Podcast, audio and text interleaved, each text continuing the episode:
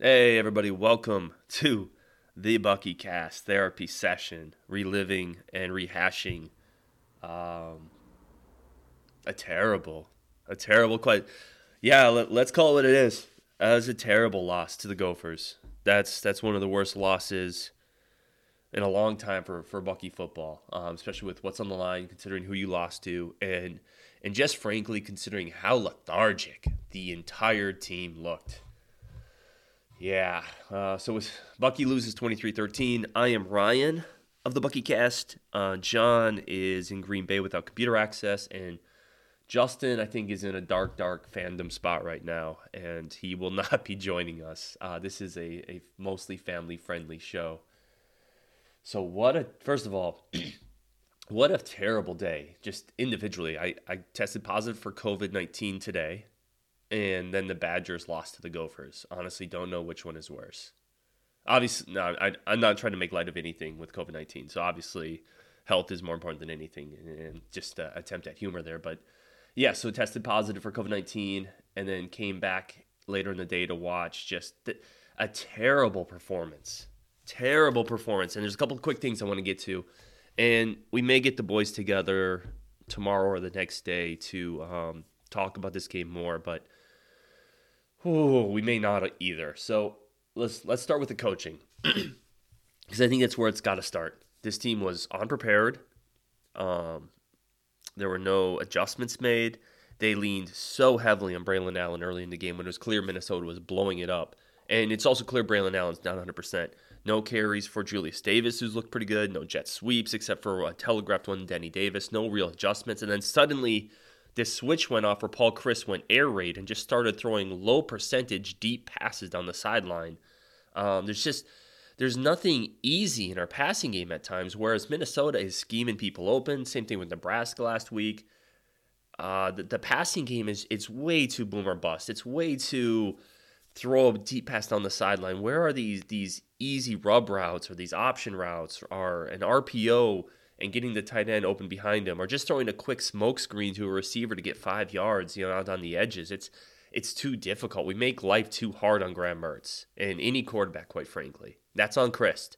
And then the lack of adjustments were were incredible. Like it felt like we had we went in with a game plan that required Braylon Allen to rush for 200 yards or bust. That's it, right? 17 um, year old dinged up Superman, be a 17 year old Superman, or we lose the game, period. Uh, it's just, it's not tenable, man. And this is what we talked about all year. Like, there needs to be adjustments on the offensive side come the offseason. And the seven game win streak we had, which, while very nice, shouldn't mask the fact that this offense is still mostly broken down. Um, let's talk a little bit about Braylon Allen, who did not have a very good game. I do not put this on him, man. First of all, Braylon Allen you, is clearly dinged up. He came into this game dinged up. He's 17. He's had a ton of carries this year, and he he hurt his ankle again in this game. Couple, excuse me, couple nice runs, but there's just nothing there. And I think I think his body is feeling it right now.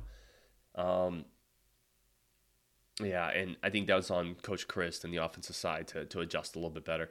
Defensively, let's talk about that too, because as good as this unit has been all year, it's a little overrated, right? Like we can all say that now, right?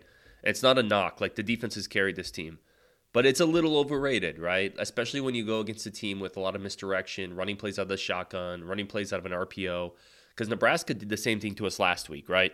Uh, slipping tight ends behind our coverage, safety's too aggressive, biting on every play action, teams getting outside the contain when they're really spreading you out. Um, yeah, the same thing we saw last week against Nebraska, we saw again against Minnesota. And let's be honest, these aren't two incredible offenses we face back to back weeks. And the defense mostly, I would say, mostly played on their toes today. I mean, there was the, the great pick six from Nelson. Um, there was a really nice sack from Benton. But for the most part, all of our tackles were two or three yards down, you know, down the field. You know, for the most part, we would bounce off and they would pull ahead for three or four yards when they should be getting one.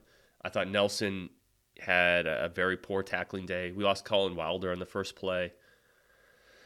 Yeah, uh, a poor a poor effort by the defense too, which I think we can all agree now is probably slightly overrated. Um, and then we got to talk about. Oh my gosh, can we? We have to talk about that sequence in the fourth quarter. um, where Paul Chryst. So here's the sequence, and I'm sure everyone listening to this show saw this, but we have to talk about this because this is this is one of the dumbest, poorest excuses of coaching sequencing that I have honestly seen in a long, long time, and it may be the worst I've seen from a Badger coach that I can honestly remember. So let's let's set the scene. It's uh, fourth and one. The Badgers are down ten points in the fourth quarter with about four minutes left. Okay, fourth and one, down ten with about four minutes left. You have to go for it. Period. It doesn't even matter where you are. You have to go for it.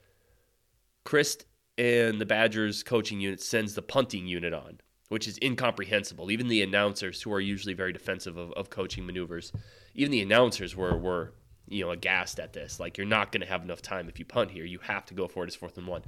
So they get a penalty. It becomes fourth and six. Paul Chryst uses a timeout. Right, you have two left at this point. Timeouts in a close game when you're down are are gold. I mean, they're they're Bitcoin. They are the most valuable resource you can have as a coach because they can save a possession. So we burn a timeout there. Now we only have one left. We take a five yard penalty and then we go for it on fourth and six. Remember, the punting unit was out on fourth and one. Okay, we were punting on fourth and one, and then we used the timeout, took a penalty, and then went for it on fourth and six. Now we got the first down, but that that doesn't excuse that chain of incomprehensibly incompetent coaching maneuvers. And I don't know who this is on necessarily. At the end of the day, everything's on Paul Chryst because he's the head coach. He's the captain of the ship. I tend to think this is probably on Coach Haering, the special teams coach, who sent the punt team out there without thinking about it, and then it caused confusion. And I don't think Chryst is a guy who just reacts very quickly to that stuff. So instead of really quickly recognizing it and getting the offense back out there, Instead of doing all that, we burn a timeout. We look like imbeciles. I mean, it is just an inexcusable sequence at high level college football. Um, yeah, and I think it really epitomized the effort we saw from the entire team today. Undisciplined, unorganized, um, poorly coached, poorly prepared. Let's be honest. Like this, this Minnesota team is not a better team than Wisconsin, but they today for four quarters they clearly outplayed them. This wasn't a coin flip game. Like the score is 23-13 it didn't feel that close. Minnesota dominated this game. Okay, they, their defense line got more pressure than ours. They had receivers that were, were more open. Their receivers made more contested catches. Their running game was better. Uh, it was just a disaster. Um, yeah, so what a disappointment, right? Like you come into this game, one of the hottest teams in college football, chance to play your rival, knock them off, and you get to go to Indianapolis. You get to once again represent the West and really cement yourself as a legacy program in that division to play for a Big Ten title in a day where Ohio State lost. Right? Like this is this is the opportunity for Wisconsin to play a team that they can match up with at least a little bit better in Michigan. And what they do.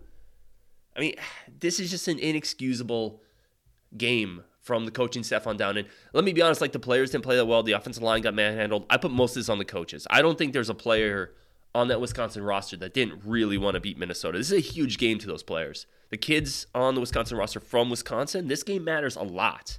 Okay, it wasn't it wasn't an intensity thing necessarily, although it sure looked like Minnesota wanted it more, but it sure felt like they were outcoached. And I think sometimes when you're outcoached, you're out schemed, the other team has you on your heels, it looks like you're not playing as hard because you're second guessing, you're not playing downhill. Um, yeah, it's Ah, brutal, brutal. So where do, where do we go from here? We we have a bowl game coming up that nobody, frankly, is going to care about. This season has been largely a disappointment. The biggest games of the year, except for maybe Iowa, we lost every single one of them. Um, we lost the axe. That's the second time Paul Chryst has done that. I don't.